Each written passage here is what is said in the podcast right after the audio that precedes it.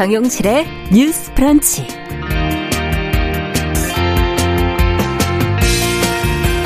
안녕하십니까 정용실입니다. 모레 열릴 한미 정상회담 이후의 공식 만찬 장소가 국립중앙박물관으로 정해졌습니다.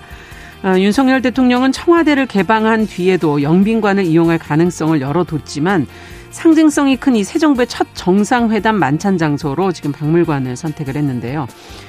자, 왜 시민을 위한 시설에서 만찬을 해야 하는가 하는 비판적인 목소리가 나오고 있습니다. 자, 어떤 점을 생각해 봐야 할지 같이 이야기 나눠보겠습니다.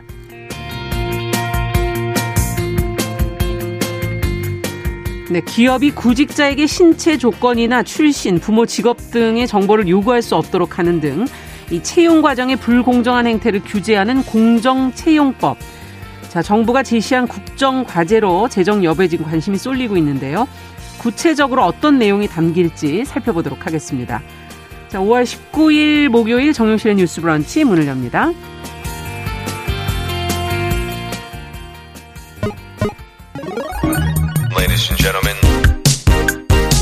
새로운 시각으로 세상을 봅니다. 정용실의 뉴스 브런치 뉴스 픽. 네, 정용실의 뉴스 브런치 언제나 청취자 여러분들과 함께하고 있습니다. 오늘도 많은 분들이 유튜브 콩 앱으로 들어오셨네요. 감사드립니다. 자, 첫 코너 뉴스픽으로 열어보겠습니다. 두 분 자리해 주셨어요. 송문희 박사님 안녕하세요. 예, 안녕하세요. 네, 조성실 정치하는 엄마들 전 대표 안녕하세요. 반갑습니다. 자, 앞서 말씀드린 내용부터 먼저 좀 살펴보죠. 오는 21일 지금 윤석열 대통령과 조 바이든 미 대통령 정상회담이 지금 잡혀 있고 이후에 지금 이제 공식 만찬을 어디서 할 것인가 그 장소가 지금 국립중앙박물관으로 이제 보도가 나왔습니다. 자, 어떤 계획인지 어, 왜 여기로 잡게 된 것인지 그 보도 내용을 좀 먼저 정리해 볼까요, 송 박사님? 네, 유, 윤석열 당선인 대통령이 지금 용산으로 집무실을 이전을 하다 보니까 네. 또 청와대를 개방했죠. 그러니까 외국 정상이나 국빈들 만날 때 네. 그럼 어디서 만날까 가지고 이제 좀 고민이 됐었는데 네. 용산 시대 개막을 하고 첫 이제 미국 바이든 대통령이 방한을 하는데요. 그렇죠. 그러면 어디서 이 국빈을 맞을 것인가 후보지가 좀 있었습니다. 음. 그 용산의 전쟁기념관, 네. 국방 컨벤션 센터, 네. 청와대 영빈관 다 네. 그 후보지에 있었는데 음. 마지막에 국립중앙박물관으로 선택이 되었다고 합니다. 네. 그래서 국립중앙박물관에 그 휴관 공지가 있는데요. 그 기획 전시실에 지금 고 음. 이건희 회장 컬렉션이 열리고 있거든요. 예. 그거 제외하고 2시 반까지는 그것만 열리고 음. 그다음에는 문이 닫히고요. 나머지 상설 전시관에서 하루 종일 휴관이 된다는 겁니다. 네. 그래서 한 우리나라에서 한 50명 그리고 어, 그다음 미국 측에서 한 30명 정도, 한 80여 명 넘게 인원이. 기자들까지 하면 한 100명이 가까운 인원이 아마 아. 들어갈 텐데 그러면 국립중앙박물관 가보신 분들은 아시겠습니다만 거기 어디서 할 거냐? 음. 거기 상설 전시관 로비 하고 그 사이 전시실 사이에 그 역사의 길이라는 공간이 있거든요. 네네. 긴 복도처럼 되어 있습니다. 예. 위에 있는 다리도 있고요. 아마 거기에서 만찬장이 열리지 않을까 이렇게 얘기를 하고 있습니다. 음. 자, 외빈 만찬을 왜 이곳에서 하는가 하는 불편한 시선들이 있는데 어떻게 보십니까? 미국 정상이 이것을 또 어떻게 받아들일지 두 분의 의견 좀 듣고 싶어요. 싶어요. 조성실 대표님께서 먼저 좀 얘기를 해주시죠. 네, 저는 이번 만찬 장소를 결정하는 데 있어서 음. 두 가지 점을 유의해서 봤는데요. 첫 번째는 첫 단추가 잘못 깨어졌기 때문에 음. 이미 다시 돌이키기에 너무 많은 것들이 연달아 설명이 안 되는 것. 음. 왜냐하면 청와대에 들어가지 않겠다, 청와대를 국민에게 돌려주겠다 이 명분으로 시작을 네. 했는데 나머지 것들이 이제 적당한 때 이제 비판적인 부분을 굉장히 어떻게 보면 적극적으로 검토를 하고 네. 중간 지점에서 만나든지 아니면은 사실은 국민 눈높이나 상황이 맞지 않다는 판단이 들었을 때그 음. 순간에 음. 인정을 하고 음. 이제 그거를 번복을 사실상 하는 것이 더 용기일 수 있는데 음. 지금 그렇지 않고 계속 무리해서 이 방향으로 추진을 하다 보니까 네. 네. 어, 뭐 한미 회담은 최대한 어떤 지금 대통령 때보다 가장 빠르게 하고 그렇죠. 있다는 걸 홍보하고 있잖아요. 예. 그래서 이거를 진행은 해야겠고 그리고 이런 거에 구색을 좀 맞추는 과정에서 음. 어떻게 보면은 장소가 이렇게 선택될 수밖에 없었다. 그래서 음. 이거는 첫 단추가 잘못 끼워졌 있었던 것에 대한 자연스러운 결과라고 생각이 들고요. 네. 두 번째로는 이게 용산 시대를 열겠다라는 상징성에 굉장히 어떻게 보면 첨착하고 있다는 느낌을 많이 받거든요. 아. 그래서 지금 국립중앙박물관 같은 경우에 굉장히 좀 어, 이전에 우리가 갖고 있었던 박물관의 규모나 뭐 이런 것들에 비해서 음. 위상을 많이 높여 놓았고 그렇죠. 그래서 이번이 한 첫 번째가 아니라 이전에 이명박 정권 때도 음. 이제 여러 뭐 회담이나 이런 것들을 사실은 중앙박물관이나 이런 데를 이용해서 했던 것들 뭐 예를 들면 음. 이거는 국가에서 했던 건 아닙니다만 뭐 검사들이 하는 무슨 세계 회의라든지 뭐 기자협회에서 한 회의라든지 이런 거를 음. 이명박 시장 때도 그렇고 경회루나 이런 사실상 일반인들이 취식을 할 수 없는 공간에서 하는 아. 것에 대해서 문제 제기가 있어 왔거든요. 그렇죠. 근데 지금 그런 부분에 있어서 처음으로 비판을 받는 것은 아니기 때문에 음. 사실 이제 뭐 정치권에 계속 있었던 많은 스탭들만 하더라도 이게 어떻게 비판을 받을 것인지에 대해서 충분히 예상을 했을 것이라고 생각합니다. 아.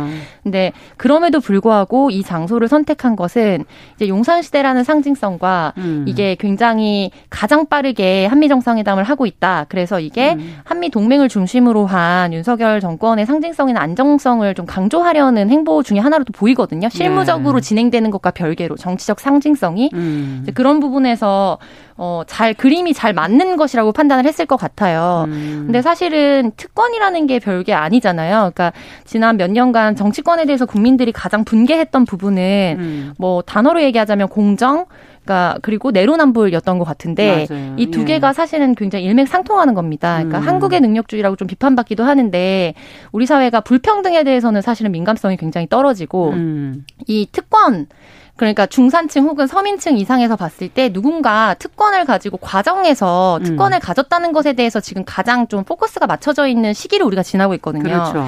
그럼 그럼 특권이라는 것은 무엇이냐? 예. 나는 어떻게 보면 할 수 없는 것을 음.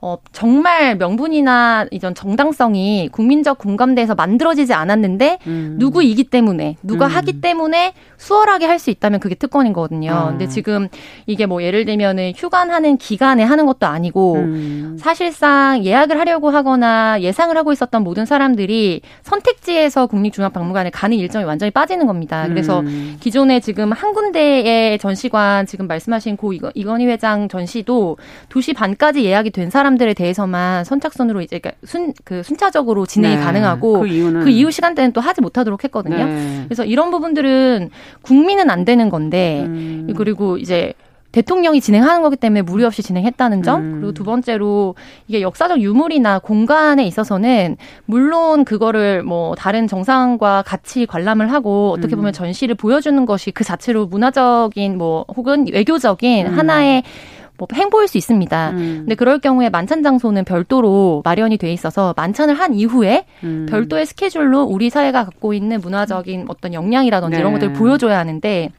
그렇지 않고 지금 만찬 자체를 거기에서 하고 관람을 한다는 음. 거거든요. 그래서 그러니까 뭐 관람이 이렇게 전체적으로 순방을 하고 이런 게 아니더라도 어쨌든 음. 그 공간에 가서 전시된 거나 이런 과정을 보는 것 자체잖아요. 그러니까 그런 종합적인 상황들을 봤을 때는 이제 국민 감수성을 가져야 하는데 음. 오히려 이제 용산 시대를 열면서 국민의 집이라고 이름 지으면 어떨까 대통령이 음. 이런 안을 냈다는 것을 인수위 당시에 발표를 했었어요. 예. 국민의 집이라는 이름 필요 없고 음. 국민 눈높이에 맞춰서 국민 감수성을 가지고 정책을 좀 음. 추진을 해달라. 음. 이 부분에 대해서는 앞으로 이런 일들이 굉장히 비일비재하지 않을까 음. 이런 생각이 듭니다. 네. 그 특권이라는 얘기하니까요. 네. 좀 생각해볼 문제가 있죠. 음. 우리가 어 사실 국가의 중요 행사인데 뭐 한번 우리가 좀 양보하고 불평 감수하지라고 음. 쉽게 생각할 수도 있겠지만 네. 문제는 앞으로 외국 정상이나 국빈 외빈들을 음. 계속적으로 접대하고 맞아야 되는데 네. 그러면 그때마다 어디를 해야 될지 계속 고민해야 되는가, 네. 장소 고민을 해야 되는가라는 게 근본적인 문제죠. 음. 그래서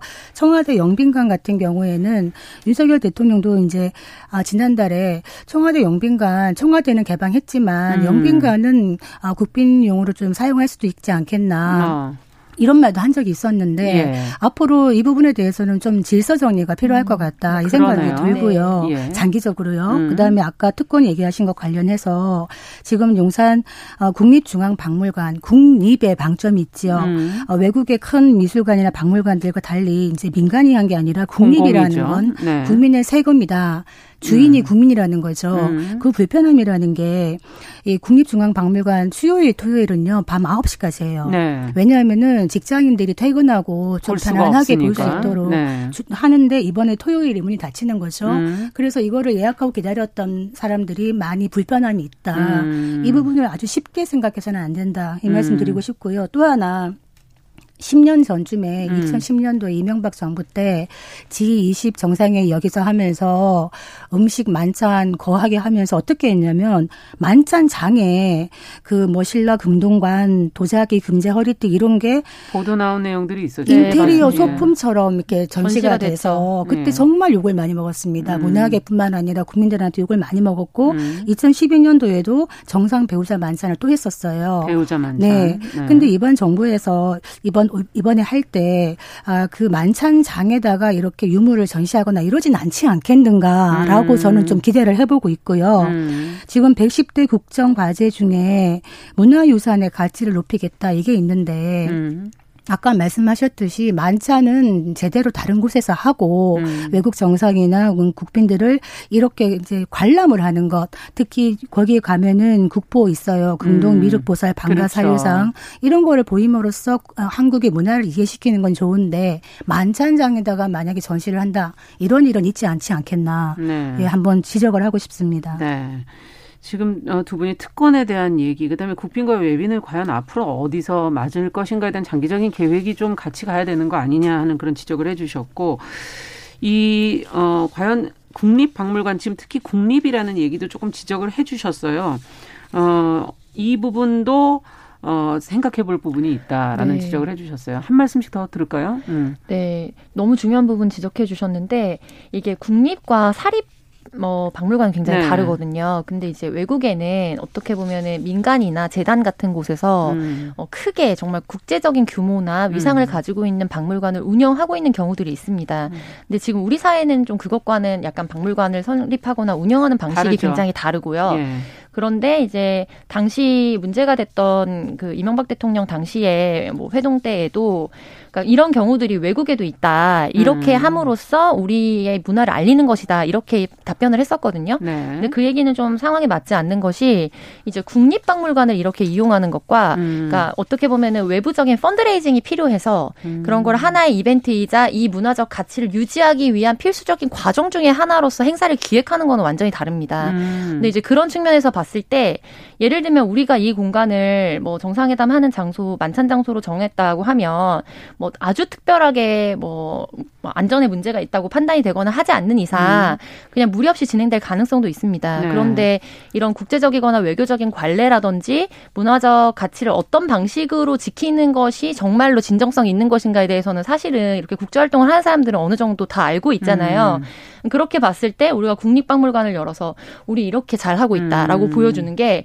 실제로 그 사람들이 어떻게 언어적으로 뭐 피드백을 하느냐와 상관없이 마음속으로 봤을 때 음. 되게 우리 국민들 중에도 다수가 이렇게 생각을 하고 있다면 당연하게 음. 그렇게까지 정말 목적했던 바를 이룰 수 없는 행위일 수 있거든요. 음. 그래서 이후에는 이런 부분에 있어서 굉장히 염두에 두고 정말로 이 상대도 내가 목적한 바와 음. 상관없이 음. 정말 결과적으로 상대가 이것에 대해서 정말로 우리가 의도한 정책적 가치를 음. 느낄 것인가에 결과적인 중심점을 두고 좀이 음. 사안들을 진행했으면 좋겠습니다. 네. 일반인들 박물관 구경하려 그러면요, 꽤 시간이 걸리거든요. 네, 어르신들 좀 힘들어요. 그러면 물 하나라도 갖고 가시면서 중간에 좀 목을 숙이고 싶어 하는데 절대 못 갖고 들어갑니다. 네, 못 갖고 그래서 아까도 또 말씀드렸지만 이유 물 식물의 특성상 빛, 냄새, 습도, 온도 다 음. 중요한데 음. 이렇게 자꾸 예외를 두면은 이거 문제가 생길 수 있다. 음. 장기적인 대책을 꼭 마련하시라 이렇게 말씀드리고 싶습니다. 네.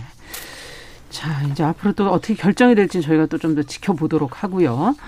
자, 두 번째 뉴스로 또 넘어가 보겠습니다. 얼마 전부터 지금 계속 보도가 좀 나오고 있는 부분인데 여성 그룹 에스파가 소속사인 SM 엔터테인먼트 창업자 이수만 프로듀서의 모교에 이제 공연을 하러 갔습니다. 근데 거기에서 이제 성희롱을 당한 사건이 보도가 됐고요. 어, 학교 학생이 과연 했느냐 안 했느냐 뭐 이런 것이 보도가 좀 되다가 지금 가해 학생이 징계를 받게 됐다는 내용이 어제 이제 보도가 나왔습니다. 어떤 일이 그동안에 벌어진 것인지 그리고 징계를 비롯한 학교와 교육청은 과연 뭐 어떤 얘기들을 지금 하고 있는 것인지 관련 내용을 먼저 조금 조성실 대표께서 좀 정리를 해주시죠. 네, 조금 지난 일이긴 한데요. 지난 2일 걸그룹 에스파라고 전 세계적인 케이팝 열풍에 또 선두에 서 있는 네. 그룹입니다. 근데 이제 경복고등학교에서 101주년 기념식이 있었고 그곳에 이제 창업주가 동문인 관계성을 중심으로 해서 축하 공연을 위해 참석을 했다가 네. 이제 이런 사단이 났던 겁니다. 네. 왜냐하면은 사실상 현장 사진이나 영상 같은 것들이 SNS에 있습니까? 업로드가 되었는데 예. 이제 이동을 할 때 남자 고등학생들이 몰려서 이제 통행이 어려운 것은 물론이고 아. 동의 없이 카메라를 막 들이대거나 손을 이렇게 신체 접촉을 하려고 하거나 이런 것들이 아. 좀 있었던 게 보였고요. 네. 그리고 그뿐만 아니라 거기에 대해서 이제 게시물에 만지는 거 빼고는 다 했다.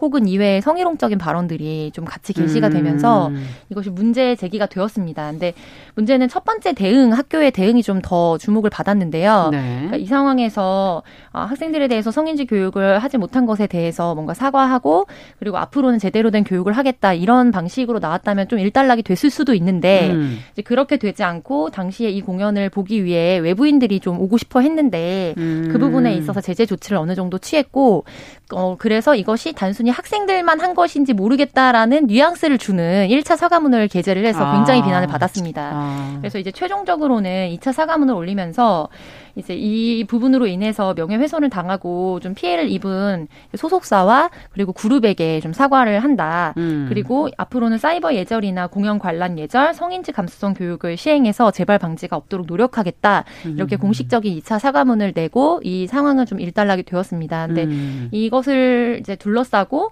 사실은 우리가 그동안 어떻게 보면은 좀 관행적으로 받아들였던 성적 대상화나 폭력적 음. 문화에 대해서 되돌아봐야 된다. 음. 심각한 문제다. 이렇게 이렇게 또 어떤 이슈로 또 이어지면서 음. 논의가 계속되고 있는 상황입니다. 네, 그렇군요.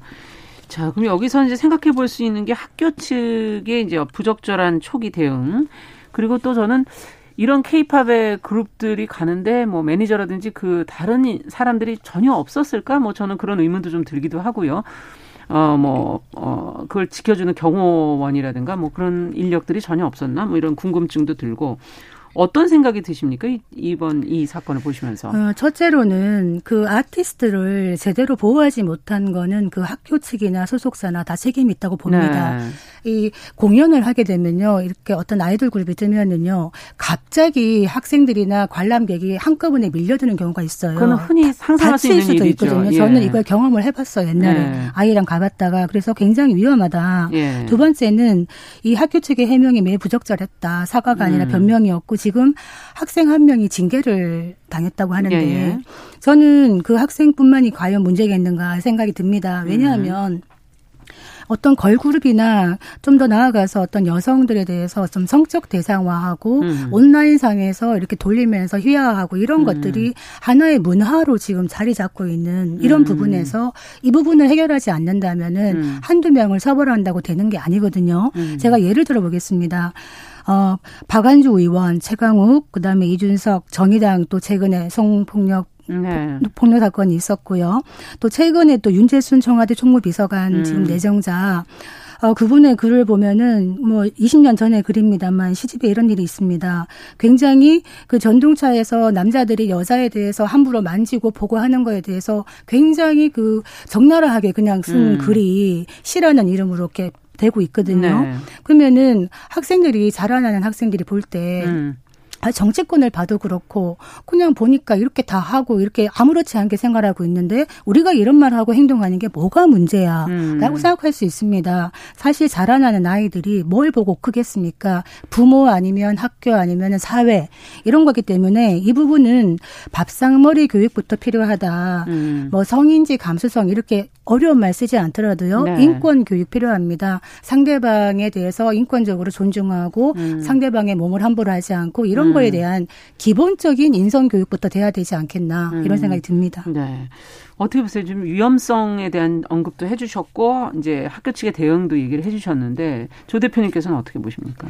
네, 우선 이제 많은 부분은 또 박사님께서 설명해주셔서 음. 저희가 다 다른 관점에서 좀 생각했던 부분만 덧붙이자면 이게 저는 이전에 진명여고였던가요? 위문 편지 때문에 아, 또 저희가 예. 여기서 이슈를 다뤘던 적이 있습니다. 예. 그 사건이 좀 자연스럽게 제 머릿속에서는 자유 연상이 음. 됐거든요. 음. 그래서 결국 이제 물론 경복고에서 이 에스파 그룹을 부른 것은 그런 의미만은 아니었을 거라고 생각합니다. 왜냐하면 네. 세계적인 상징성이 있는 아티스트이기 그렇죠. 때문에 현재 그런데 이거를 받아들이는 사람의 수용적 관점에서 봤을 때 예. 굉장히 특히 남학교나 혹은 남성이 많이 있는 그룹에 음. 이제 여성 아티스트들이 가거나 이렇게 했을 때 우리가 이런 것들을 음. 뭐 군부대에서 위문 공연 갔을 때다 음. 그렇다라고 기본값으로 설정하고 있는 것들이 있잖아요. 네. 뭐 예를 들면 막 손을 뭐 내 뻗어서 막 만지려고 음. 한다든지 이런 음. 것들을 뭐 예능이나 토크쇼 같은 데서도 이제 공연을 갔다 온 사람들이 좀 자연스럽게 얘기했던 시대들이 있었습니다. 네. 근데 이제는 그 얘기가 굉장히 뭐 정확하게 왜 불편한지를 설명하는 사람도 있고 그렇지 음. 않더라도 음. 어, 뭔가 이거 문제 될 것 같은데 음. 라고까지 우리 사회가 온 것만으로도 저는 어떻게 보면 굉장히 많은 변화였다고 생각을 해요. 음. 다만 앞으로 나갈 방향이 더 많다. 음. 그렇다면 이 학생에 대한 징계는 저는 당연히 이루어져야 된다고 생각을 음. 하고 이 학생이 글을 올렸지만 거기에 대해서 튀어나와서 말을 한 학생 말고 사실은 거기에 많이 어떻게 보면 같이 웃고 그렇죠. 즐거워했던 또 동료 친구들이 있을 거란 말이에요. 그리고 그거를 보면 보면서 이 학교 소속은 아니지만 같이 좋아요를 누르거나 음. 혹은 거기에 대해서 대리만족을 음. 했던 친구들이 있을 텐데 그러니까 그런 부분을 봤을 때 이게 징계 차원은 당연히 이루어져야 되는 거라면 교육이 사실은 이런 문화를 바꿀 수 있다라고 네. 생각을 하고 이 사고가 있었기 때문에 이 학교에서만 진행되는 것이 아니라 전반적으로 우리가 상대를 대하는 것, 그러니까 음. 상대를 나와 비슷하게 하나의 인격으로 대하는 것에 대해서도 교육을 음. 해야 하고 또 예전과 다르게 그런 아이돌을 대하는 방식 팬덤 문화에 있어서도 네. 자정 능력 같은 게 굉장히 좋아졌거든요. 옛날보다 달라졌는데 네, 완전히 달라졌습니다. 네. 그래서 아이돌 1세대 이제 SM이랑 이제 몇몇 그룹을 네. 중심으로 해서 있었던 그 당시에는 막 어떻게 보면 유혈에 가까운 폭력 사태도 그렇죠. 팬덤들 간에 일어나고 그런 음. 것들이 약간 약간 과시적인 것으로 좀 많이 홍보가 음. 됐습니다. 근데 지금은 만약에 어떤 어, 팬클럽이나 팬 무리를 중심으로 해서 굉장히 타 아티스트를 비하하거나 이런 음. 것들이 생기면 아예 거기를 단절하고 공식적으로 그거는 이제 대표성이 없는 다 음. 그룹이다. 이렇게 명시를 하고 그렇죠. 그렇지 않은 건전한 사람들끼리 연대를 이룹니다. 네. 그래서 이런 부분들에 있어서 우리가 뭐 팬클럽 활동을 하시는 분들은 이런 문화가 음. 이제는 익숙해졌을 텐데 음. 그렇지 않고 그냥 미디어를 통해서 이제 많은 가수나 연예인들을 보시는 분들은 아직은 좀 낯설 수 있, 을것 같아요. 그러니까 음. 노출이 많이 적으니까. 그렇죠. 그래서 이제 이런 부분들에 있어서 우리가 국민적으로 이런 전체적으로 내 자신은 사실 음. 연예인을 대하거나 볼 때 어떤 방식으로 상대에 대한 음. 인격이나 이런 것들을 고려하고 있는지를 사실은 제 자신도 돌아보고 교육적인 부분도 돼야지 음. 이 일에 있어서 튀어나와서 문제를 했던 학생들을 징계하는 거에만 초점을 맞추고 걔가 어떻게 그렇게 행동할 수 있느냐만 이야기를 하다 보면 결국에 한 명을 너무 또 네, 맞습니다. 삼아서. 그렇고 그리고 네.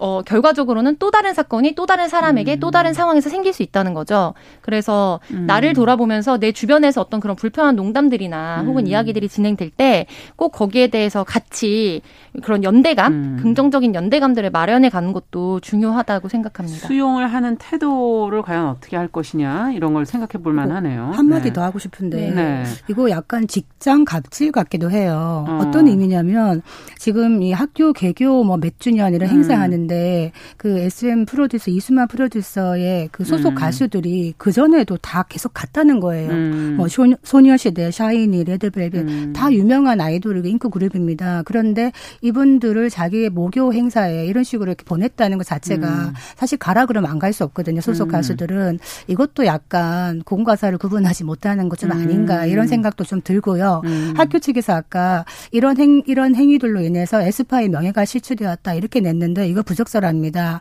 어떤 이런 피해를 당한 여성이나 피해자가 명예가 실추되는 게 아니거든요. 가해자의 음. 명예가 실추되는 겁니다. 음. 네. 그런 보도가 나온 맞습니다. 적이 있군요. 네. 네. 과연 이게 정말 문화가 바뀌어야 되는데 지금 팬덤 문화로서의 어떤 희망을 조금 주시긴 했지만 앞으로 이 부분은 한마디씩만 하신다면 짧게 어떻게 바뀌어야 될까요? 근본적으로 인식이 이게 바뀌는 게 쉽지 않지 않습니까? 네, 연예인은 그림이 아니라 사람이라는 거를 꼭 음. 기억했으면 좋겠습니다. 네. 음. 그러니까 연예인들이 음. 그 심각한 악플로 고통을 받고 하는데요. 음. 연예인을 어떤 대상이 아니라 환상이 음. 아니라 하나의 인격으로 대하는 음. 것도 지금 K-팝이나 K 문화가 많이 발전하고 있는데 대중들의 인식도 따라가야 되겠다 그러네요. 이런 생각이 듭니다. 네. 자, 오늘 뉴스픽 두 분과 이야기 나눠봤습니다. 조성실 정치하는 엄마들 전 대표 송문희 박사님 두 분 수고하셨습니다. 감사합니다. 감사합니다. 감사합니다. 정용실의 뉴스 브런치 1부 마치고 저는 잠시 후에 돌아오겠습니다.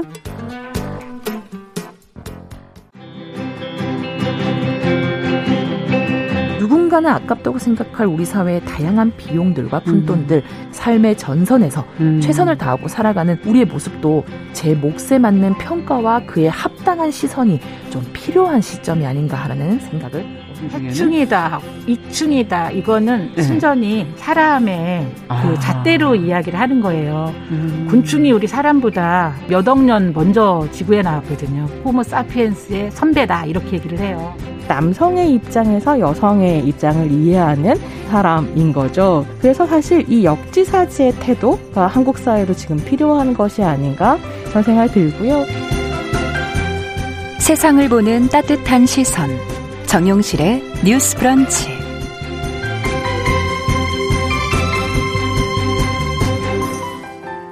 네, 정용실의 뉴스 브런치 듣고 계신 지금 시각 11시 31분입니다. 뉴스 속에서 알아두면 좋은 정보들 저희가 귀에 쏙 들어오게 전해드리고 있습니다. 뉴스 속 시선 뉴스 박진아 기자 오늘은 전화로 연결해 보겠습니다. 안녕하십니까? 네, 안녕하세요. 박진아입니다. 네, 반갑습니다. 오늘 우리 어떤 내용부터 살펴볼까요? 네, 첫 번째 내용은 공정채용법 관련인데요. 네. 윤석열 정부의 공정채용법이 30인 미만인 사업장에도 적용된다 이런 내용입니다. 어. 네, 이 법은 현행 채용 절차의 공정화를 위한 법률, 그러니까 채용 절차법이라고 하는데 이거를 보완해서 채용과 고용 세습을 없애고요. 채용 시험이나 국가 자격 시험의 특례, 음. 가산점 제도를 전면 재검토한다는 것이 골자입니다. 네. 근데 중요한 게 이 채용 절차법이 상시 근로자 30명 이상인 사업장에만 적용이 됐었는데 예. 혹시나 공정채용법도 그런 거 아니냐.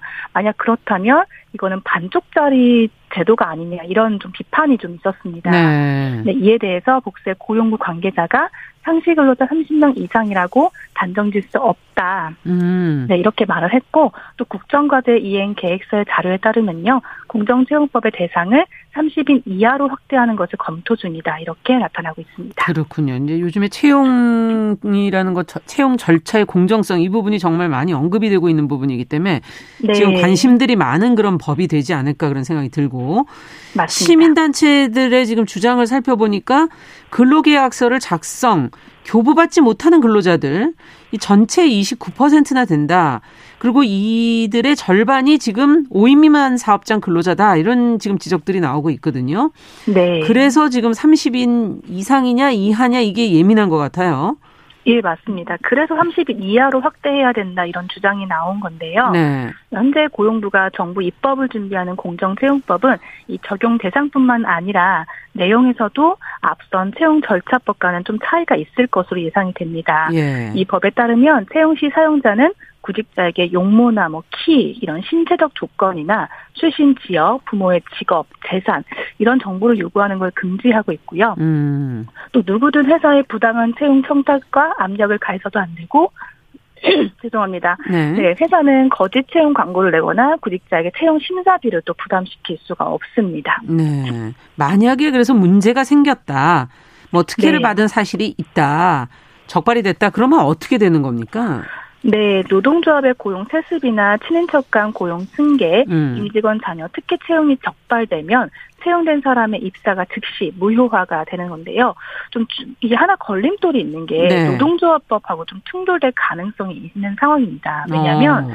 일부 사업장 노조의 단체 협약에 보면 정년퇴직자, 장기 근속자 자녀의 우선 채용 조항 등이 일부 사업장에 있습니다. 어. 근데 이게 삭제되어야지만 이게 또 가능한 상황이잖아요. 특혜 아. 두 법이 전혀 다른 내용을 지금 적고 있는 거군요. 네, 맞습니다. 네. 그래서 이 부분이 좀 걸림돌이 되는 상황인데 네. 이에 대해서 고용부는 시간이 좀 걸리더라도 신중하게 검토하겠다 이런 입장이고요. 네. 현재 국회에 발의된 공정체육법만 해도 20 건이 넘는 상황이기 때문에 음. 발의된 법안들을 기초로 해서 신중하게 검토한 후에 입법을 추진한다고 합니다. 그렇군요. 노동조합법도 아마 이것은 예전에 만들어진 것이기 때문에 만약에 시대적인 그 인식이 변화가 된다면 또 변화해야 될 부분도 있을 수도 있겠군요. 네, 맞습니다. 알겠습니다. 어쨌든 모두가 좀 공정하고 공평하게 경쟁해서 어, 채용이 될 수 있도록 기회를 좀 얻을 네. 수 있었으면 좋겠다 이런 생각이 드네요.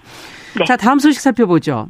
네, 다음은 농민수당 소식인데요. 네. 농민수당은 영농 규모나 수확량 등에 상관없이 농가에 일정액을 주는 제도입니다. 어. 이게 지자체마다 좀 차이는 있지만 보통 해당 시군에 연속 3년 주소를 거주하면서 해당 또는 연접 시군 농지에서 1년 이상 농업 생산에 종사한 농민에게 지급되는 비용 음. 대부분은 이제 상품권, 지역 상품권으로 지역 상품권 네, 네. 지급되고 있습니다. 네. 또 지역마다 차이는 있지만요. 경상북도는 올해부터 모든 지자체에서 농사짓는 농민에게 농민수당으로 연간 60만 원을 지급하고 있고요. 음. 전남 해남군 같은 경우는 2019년도 처음 지급하기 시작한 이 농민수당이 같은 해 경북 봉화에서도 지급이 됐습니다. 네. 그렇게 점차 점차 번져 나가다가 제주도를 포함해서 넓은 농촌 지역을 끼고 있는 9개 광역 특별자치도에서도 도입이 됐고 네. 올해부터 사실상 본격적으로 시행된다고 보면 됩니다. 네, 그만큼 농민을 지원하겠다, 돕겠다 이런 의미가 아닌가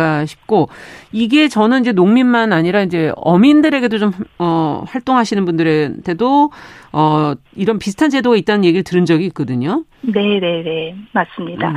말씀하신 것처럼 농업 활동을 조성하기 위한 그런 취지라고 보시면 음. 되고 그렇게 그런 취지로 추진해 왔고요. 그래서 올해부터 이제 본격적으로 시행이 되는 겁니다. 근데 이게 아직까지 이 제도를 그래도 모르시는 분들이 있어서 몇 군데 지역에서는 이 농민수당 신청 기한을 늘린다고 하고 있습니다. 네, 네 먼저 충남 부여 같은 경우는 부여군에서 지역 경제 활성화 및 농업의 공익적 기능 증진을 위해서 6월 말까지, 그러니까 아직 한 달 반 정도가 남아 있죠. 그러네요. 네. 네. 6월 말까지 주소지 읍면 행정복지센터에서 농업민 수당을 신청 받는다고 하고요. 네. 또 제주 자치도 같은 경우도 원래 13일까지 받을 계획이었는데 음. 농민수당 신청을 올해 처음 시작하는 거기 때문에 그걸 좀 감안해서 오는 20일까지, 그러니까 바로 내일입니다. 네, 다 됐네요. 내일까지. 이거는 제주도는. 네, 네. 네, 내일까지 연장한다고 했기 때문에 아직 하루 남았기 때문에 음. 또 못하신 분들 신청하시면 되고요. 제주 경우도 3년 이상 주소를 두고 있는 거주 중인 농업인으로 2년 이상 농업 경영체로 등록해서 실제 농업에 종사하고 있어야 하는데 네. 중요한 게 건강보험 직장 가입자와 농업의 소득이 3,700만 원 이상인 경우에는 이 지급 대상에서 제외된다는 점. 이건 대부분 공통사항이기 때문에 이념은 유념해서 아. 신청하시면 되겠습니다. 그러니까 이 지원은 소득이 어느 이상이 되면은 안 되는 거군요. 지급이. 네, 맞습니다. 네. 잘 챙겨 두셔야 되겠네요. 농민이면 모두 다 받는 거는 아니고 소득에 따라서 네. 네 지원이 되는 거군요. 자, 그러면 마지막은 어떤 소식 살펴볼까요? 네, 마지막은 자외선 차단제 올바르게 바르는 방법인데요. 요즘 부쩍 더워진 날씨에 자외선 좀 조심하셔야 됩니다. 네. 네 햇빛에 오래 노출되다 보면 일광 화상 입기 쉽기 때문에 자외선 음. 차단제 좀 꼼꼼하게 특히나 발라야 되는데요. 네. 이 자외선 차단제 매년 우리가 듣지만 고를 때마다 어떤 걸 골라야 될지라고 음. 좀 많이 고민하세요. 네. 그래서 그 지수를 좀 살펴봐야 되는데 보통 이 앞면에 보면은 SPF라고 써 있는 영어가 있습니다. 예. 이거는 일광 화상의 원인인 자외선 B를 차단하는 지수로 높을수록 차단 시간이 길어져서 효과도 음. 좀 높다고 보시면 되는데 네. 이론적으로는 보통 SPF 20 정도면 충분하지만 이 권장량을 바르지 않는 경우가 많아서 전문가들은 20보다 조금 더 높은 지수를 세운해도 괜찮다 이렇게 말하고 음. 있습니다. 뭐 보니까 SPF 말고도 다른 게 있던데 용어가. 네, 뭐, PA라는 네. 이건 또 뭡니까? 네, 이거는 피부 노화의 주범인 자외선 A를 차단하는 지수인데요. 차단 효과는 PA 지수, 그 플러스라고 이제 개수가 표시가 네. 되거든요. 이게 많을수록 효과가 크다고 보시면 되는데 이 자외선 A는 중요한 게 흐린 날에도 우리 피부에 도달하기 때문에 아. 네개 네 그래서 흐린 날에도 어 괜찮아 발라야 되는 거군요. 그때도 맞습니다. 음. 항상 발라 주시는 게 좋은데 이 네 가지 등급이 있는데 최소 PA 플러스 두 개 되어 있는 거, 그리고 음. PA 플러스 세 개 되어 있는 이 정도 차단제를 선택하시는 게 좋고요. 또 피부에 따라서 유기 성분의 유기자차, 그러니까 자차는 자외선 차단제를 음. 겁니다. 유기자차와 무기성 제품인 무기자차, 이거는 이제 피부 상태에 따라 선택하는 건데, 먼저 유기자차는 피부 속에 스며들어서 화학적인 방법으로 자외선을 분해하는 차단제입니다. 아. 그렇기 때문에 얼굴이 하얗게 뜨는 백탁 현상이 좀 적고요. 음. 촉촉하게 발리는 장점이 있습니다. 아, 그렇군요. 네, 반면 무기자차는 피부에 막을 씌워서 물리적으로 자외선을 튕겨내는 차단제이기 때문에 좀 뻑뻑하게 발리고 번질번질하고 네, 예. 맞습니다. 하얗게 생기는 백탁 현상이 있기는 하지만 화학 성분의 함유량이 좀 적어서 피부 자극이 덜하다는 장점에 아. 차이점이 있기 때문에 그걸 알고 고르시면 도움되겠습니다. 네, 지금 이름이 차 이름 비슷해가지고 그게 아니라 자외선 차단제인데 유기 네. 성분이냐 무기성 제품이냐 이게 네. 다른 거고 이제 무기성은 그 안으로 화학적으로 스며드는 것은 아니기 때문에 피부 자극은 음. 도리어 좀 덜한데 달리는 네. 건좀 느낌이 안 좋다 이런 지금 얘기신 것 같아요. 맞습니다. 네. 야, 이거 어떻게 고른지는 이제 본인 피부의 상태에 따라 좀, 좀 또 선택을 하셔야 될 것 같고. 네. 자꾸 근데 이게 여름에만 쓰고 잘 안 쓰다 보니까 잊어버리기도 하고. 이게 네. 또 시간이 지나면은 또, 어, 잊어버리잖아요. 이게 중요성을 인식을 못 해요. 처음에 바르고 나가기도 하지만. 네, 맞습니다. 음. 근데 사실 아까 말씀드린 것처럼 그 자외선 A 같은 경우는 흐린 날에도 우리 피부에 도달하기 때문에 네. 오히려 화장품보다 더 중요한 게 자외선 차단제를 바르는 일이라고 해요. 네. 또 이게 당장 눈에는 보이는 게 아니라 뭐 괜찮지 않을까 음, 생각할 그렇죠. 수 있는데 실제로 연구한 많은 결과들을 보면 차단제를 바른 경우와 그렇지 않은 경우의 차이는 생각보다 크기 때문에 음. 반드시 발라주는 것이 좋고요. 실제로 세계보건기구 WHO도 이 권고하고 있습니다. 음. 그래서 1회 적정량을 남성 얼굴 기준은 900mg, 여성 얼굴 기준은 800mg이기 때문에 이 점 참고해서 발라주시면 되는데 네. 이게 한 번에 900, 800mg 이렇게 바르면 얼굴이 굉장히 하얘지는 이 백탁 현상이 화장을 못 해요 그 위에는 맞습니다. 네, 그렇기 때문에 네. 좀 조금 조금씩 시간 날 때마다 음. 덧발라주는 것을 권고하고 있습니다. 네, 뉴스 속에서 저희가 알아두면 좋은 정보들 뉴스 속 살펴봤습니다. 시선 뉴스 박진아 기자와 함께했습니다. 말씀 잘 들었습니다. 네, 감사합니다.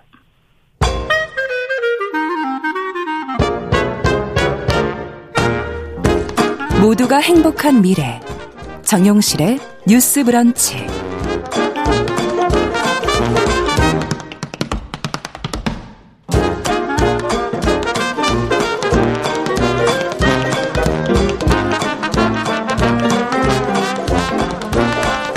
네, 정용실의 뉴스 브런치 듣고 계신 지금 시각 11시 42분입니다. 서점 편집자의 세심한 안목으로 고른 좋은 책 같이 읽어보는 시간이죠. 동네 책방 오늘은 헬로인디 북스의 이보람 대표 자리해 주셨습니다. 어서 오십시오. 네, 안녕하세요. 네. 오늘은 뭐 희한한 책을 갖고 네, 오셨네. 제목이 안 보이죠? 아, 제목은 나커녕 지금 이게 무슨 책인지 감별을 못 하겠네.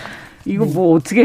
네, 제목은 저 위에 프리즘 오브라고 조그맣게 적혀 있는데요. 어. 오늘은 영화 잡지를 가지고 나왔어요. 잡지예요? 예, 매거진 제목은 위에 써져 있는 프리즘 오브이고요. 네. 보통 영화 잡지라고 하면 개봉작들에 대한 정보나 그렇죠. 출연 배우 인터뷰, 뭐 감독 인터뷰 그런 게 수록되어 있는 정보 위주의 월간지나 주간지 떠올리시잖아요. 네. 근데 프림, 프리즘 오브의 경우는 개봉 신작이 아니고 하나의 영화 한 편만이 실려 있는 one issue 매거진입니다.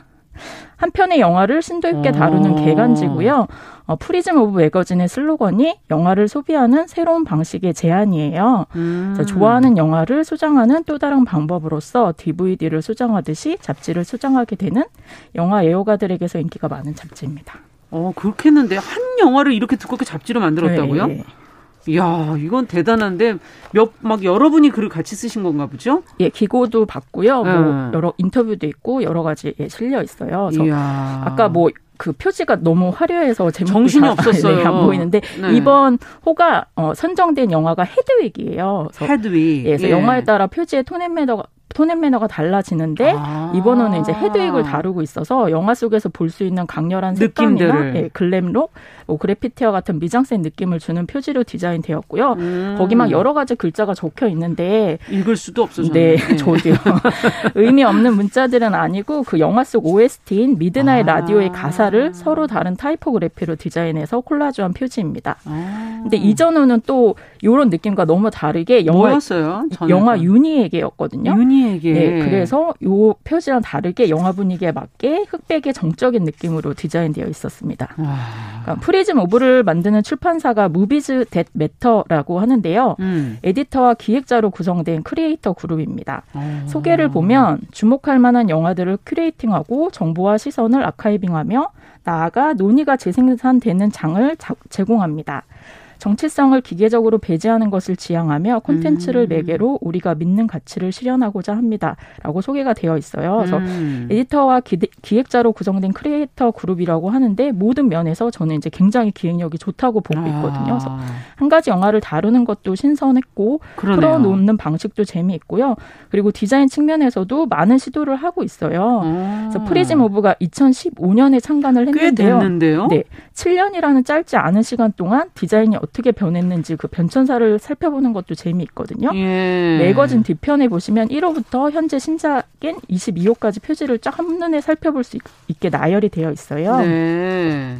그래서 처음에는 일러스트레이터와 협업해서 영화 속 장면을 그림으로 재탄생, 재탄생시킨다든지 음. 아니면 표지에 독자들이 직접 스티커를 붙여서 꾸밀 수 있게 한다든지 음. 어, 최신호들처럼 뭐 영화의 tone and manner를 표지에 적용한다든지 음. 그렇게 커, creative 컨텐츠로서도 디자인에 대한 고민을 끊임없이 하고 있다는 것을 알 수 있습니다. 그러네. 그냥 영화 잡지 그리고 우리가 딱 떠올리는 어떤 네. 매뉴얼들 그리고 거기에 맞춰서 이렇게 구성되겠구나 하는 게 너무 빤한데 그걸 완전히 뒤집어 엎고 표지부터가 하나가 네. 하나의 어, 기획으로 들어가게끔 되는 이걸 해석하는 하나의 방편으로 네. 보여지는 이것만 모아두면 뭐 하나하나의 영화들을 내가 볼 때마다 다시 꺼내서 DVD 꺼내서 보듯이, 보듯이 예, 이 영화는 내가 어떻게 봐야지 하고 다시 한번 들여다볼 수 있는 재미가 있어서 상당히 표지도 굉장히 재밌네요. 다 네. 다르네요. 뭐 뒤에 말씀드리려고 했는데 예. 이 표지는 포스터로도 증정을 하고 있다고 하더라고요. 아. 표지가 이뻐서. 예. 그래서 지금까지 22호니까 22가지 영화를 다뤘는데요. 맞아요. 보통 잡지는 한 6호 정도 나와야 사람들이 인식하기 시작한다고 그렇게 알고 있는데 Prism Of는 1호부터 창간호부터 대박을 야. 쳤다 그래야 되나 되게 인기가 많았어요. 그래서 그렇군요. 1호 예, 선정 영화가 그랜드 부다페스트 호텔. 이거 정말 영화. 2호는 이터널 선사인. 그러니까 이게 영화들을 선정도 재밌네요. 네, 3호는 화양연화. 다 네. 어, 좋아하는 영화인데. 마미 아가씨 다크나이트 Her 음. 그녀죠. Her 그다음 불한당 진짜 인기 많았고요. 어. 그다음 뭐 혐오스러운 마츠코의 일생, 파수꾼, 라라랜드에서 대중성과 예술성을 고루 갖춘 그걸 좀 어, 섞어가기도 네, 하는군요. 네, 다양하게 다뤘고요. 저는 네. 이제 Prism Of에서 어떻게 영화 선정을 하는지 되게 궁금했거든요. 저도 궁금하네요. 그래서 Prism Of 대표님 인터뷰를 이제 살펴봤는데 예. 개간지라서 이제 이게 개간지예요. 봄, 여름, 아, 가을, 개간지. 겨울 나오는데 그래서 계절감도 고려하는 편이고 음. 1년이면 4편을 다뤄야 하는데 그중 한 편은 한국 영화를 꼭 다루자 하는 나름 원칙도 아, 있다고 그렇군요. 합니다. 그다음 감독별, 장르별, 국가별로 골고루 다루고 있는데 영화를 선정하는 기준은 크게 두 가지입니다. 하나는 담론이 계속 재생산되는 영화여야 한다. 다른 아. 하나는 지금 다시 보는 이유가 있는 영, 화여야 한다. 이렇게 두 가지인데요. 음. 뭐 티파니에서 아침을과 같은 60년대 고전 영화에서부터 미드소마라는 최근 공포 영화까지 다양한 시대와 다양한 장르의 영화를 선정하느라 어, 이 역시도 출판사에서 고심을 많이 하고 있는 것 그렇겠네요. 같습니다. 네. 네. 원이슈 매거진이긴 한데 이렇게 22가지를 펼쳐나 보니까 이제 부패에 온 것처럼 취향에 따라 고를 수 있잖아요. 맞아요. 그래서 선택지가 많은 매거진이 되었고 음. 어제 저희 책방에 도, 그 근처 도서관에서 책을 사러 왔었어요. 도서관에 비치하겠다고. 예, 예. 그래서 신간이 어떤 게 있냐 그래서 이 헤드윅 보여드리고 요 전에 어떤 영화가 있었다 이런 잡지고 음. 그렇게 설명을 드렸더니 너무 가장 이 책을 좋아하셨어요. 그래서 음. 저, 좋아하는 책을 이제 종류별로 담아 가셨고요. 음. 어, 저희 책방 같은 경우는 매거진이 뭐 크게 사랑받는 책방은 아닌데 워낙에 한 회에 한 편이라는 컨셉이 명확하고 음. 팬층이 두터운 영화가 나왔을 경우 인기도 굉장히 그렇겠어요. 많고 꾸준히 사랑받고 있는 영화 매거진입니다. 네. 불안 불안당이나 윤희에게가 되게 인기가 많았고요. 아. 저번 주에 이제 헤드윅이 이게 최신으로 나왔는데 음. 이것도 반응이 굉장히 좋아요. 그래서 음. 아마 앞으로 또 호를 계속 거듭하면 할수록 더욱더 사랑받는 매거진이 되지 않을까 싶습니다. 네. 그 중에서 이제 오, 이번 호가 헤드윅이다. 네. 네. 이런 얘기네요. 어, 음. 제가 이제 영화를 그다지 즐겨보는 사람은 아니어서 음. 그냥 이 Prism Of를 보면서 어 컨셉 좋다, 디자인 좋다, 음. 기획 좋다라고 정도만 생각을 했어요. 음. 근데 예전에 불한당이 나왔을 때 그때 얼마나 인기가 좋았었냐면요 전화가 오는 거예요. 책 언제 입고돼요? 독자분들한테 다 몇 음. 명이 와서 이 책 뭐 어, 재고가 있나요? 그런 걸 물어봤었는데 음. 아 진짜 사람들이 좋아하는구나라고 넘겼는데 이번 호가 헤드윅인 걸 알고 제가 같은 입장이 되더라고요. 제가 헤드윅을 좋아하거든요. 그래서 어, 언제 입고 되지? 무슨 내용이 실렸을까? 빨리 실물 보고 싶다. 그렇게 기다려서 받았, 받았고요. 네. 어, 저는 헤드윅을 20년 전에 대, 학로 동숭 아트센터에서 봤는데 어. 극장에서 그런 경험을 처음 했어요. 영화가 끝나고 사람들이 일어나서 박수 치는. 아, 그런 참 흔치 않은 네, 일이죠. 연극도 아니고 맞아요. 뮤지컬도 아닌데 예. 그런 경험을 했고 영화 음. 자체도 너무 좋았고 음. 공연을 본 것처럼 영화에 빠져들어서 본 유일한 영화였는데 음. 그 OST 넘버들도 너무 좋고 아. 뮤지컬도 이제 보러 다니고 그랬거든요. 맞아 뮤지컬로도 되고 있으니까. 네, 이걸 네. 매거진으로 볼 수 있다고 하니까 너무 기대가 되는 거예요. 음. 그래서 이건 개인적으로도 소장해야겠다. 그래서 이제 기다려서 입고 되자마자 설레면서 펼쳐본 책입니다. 아. 그래서 컨텐츠를 순서대로 살펴보면요. 트랜스젠더와 젠더 퀴어 6인의 이야기, 음. 영화 속 배경이 되었던 이슈들, 예를 들면 베를린 장벽, 스톤월 항쟁이나 glam rock의 등장 같은 음. 사회 문화적 배경에 대해 설명이 들어가 아, 있고요. 그것도 재밌겠다. 네, 예. 대표 OST인 The Origin of Love 이 곡이 아리스토텔레스의 철학에서 영감을 받았다는 건 흔히들 알고 있는데요. 거기서 어떻게 영감을 받지? 네.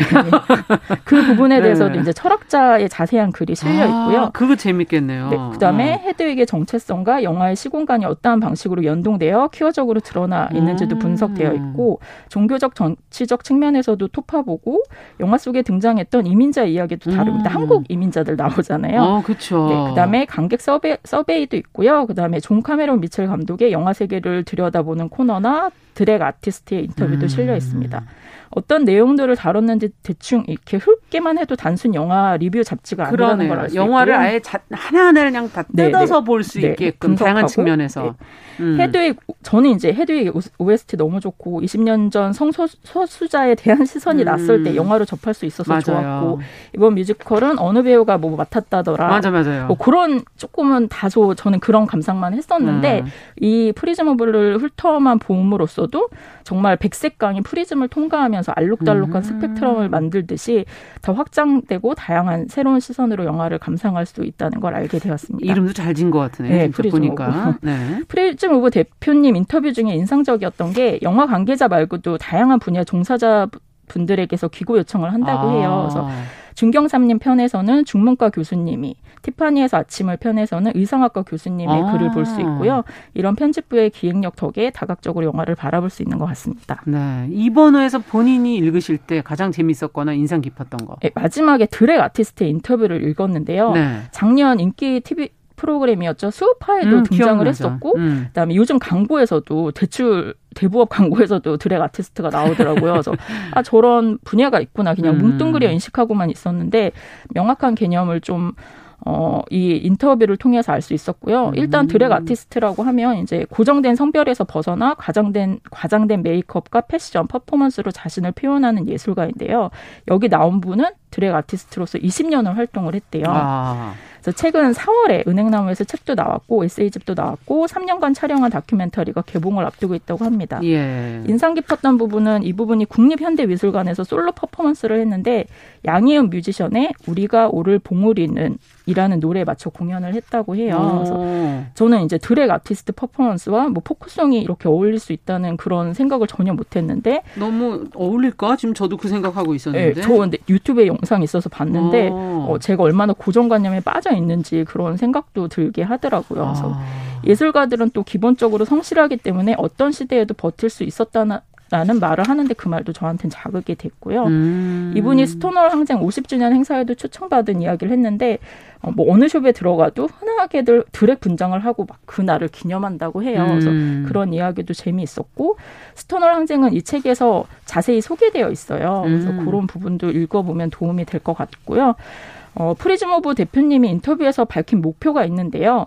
이 영화가 좋아서 프리즘 오브를 봤어요 하는 것도 좋지만 음. 프리즘 오브를 프리즘 오브가 선택한 영화여서 그 영화를 봤다. 라는 말을 듣는 거라고 그 말이 하더라고요. 최고죠. 네. 네. 근데 저는 프리즘 오브를 통해서 헤드윅을 새롭게 다시 봤고요. 음. 그 어, 모르고 있던 영화를 알게 된, 되고 그다음 알고 있던 영화도 다시 보게 해주는 매력의 영화 아. 잡지라고 아. 말씀을 드리고 싶습니다. 여름 오는 그러면은 이제 나올 거 아니에요? 뭐 어떤 예. 영화를 다루는지는 알고 계세요? 저는 어 개인적으로 옛날 사람이어서 여름 영화 하면 더티 댄싱이 생각이 나요. 그래서 어, 그게 담론거리가 얼마나 있는지 몰라도 언젠가는 여름호에 다뤄줬으면 좋겠다라고 생각을 하는데 네. 아쉽게도 네. 이번 여름호는 어, 남매의 여름밤이라는 한국 영화더라고요. 아. 그래서 봄에는 헤드윅, 여름 어, 여름에는 남매의 여름밤, 가을에는 음. 델마 루이스, 겨울에는 어. 조제야 조제 호랑이와 물고기 이렇게 네 편이 준비되어 있고요. 이게 어디서 나온 정보냐면 정기 구독을 미리 받고 있어요. 1년치를. 아. 그래서 정기 구독을 원하시는 분들을 위해 공개한 정보고 이 정기 구독을 하시면 할인 혜택, 한정판 표지, 노트와 카드 음. 증정 등 다양한 혜택을 누릴 수 있고요. 한정판 표지를 어, 표지로 따로 받을 수 있어서 그것도 되게 큰 매력인데 음. 윤희에게 같은 경우에는 은박으로 윤희라고 적혀 있는 표지를 받으실 수도 있었고 음. 그다음에 헤드윅 같은 경우 아까 말씀드렸듯이 포스터를 같이 증정을 음. 했었어요. 그래서 그렇게 받을 수 있어서 영화에 관심 있으신 분들, 내가 좋아하는 영화를 특별하게 소장하고 싶은 분들은 프리즘 오브를 검색하셔서 아마 정기 구독을 해보시면 좋지 않을까 네. 싶습니다. 본인이 정기 구독을 하셔서 정보를 다 알고 계신 게 아닌가. 아, 네. 저 매번 받고 있습니다. 네, 오늘 준비한 프리즘 오브 소개는 여기까지입니까? 네. 헬로 인디북스 이보람 대표와 함께 지금 격월간 그러니까 계간지죠. 네. 프리즘 오브 헤드윅을 주제로 한 22호 이야기 저희가 같이 들어봤습니다. 오늘 말씀 잘 들었습니다. 네, 감사합니다. 감사합니다. 자, 정영실의 뉴스 브런치 이제 목요일 순서 마칠 시간인데요. 마침 영화 헤드윅 OST가 그렇게 좋다고 얘기를 하셔서 저희가 그 중에서 마지막 곡 골라봤습니다. 위키드 리들 타운 들으면서 이 시간 마무리하겠습니다. 저는 내일 다시 뵙겠습니다. 안녕히 계십시오.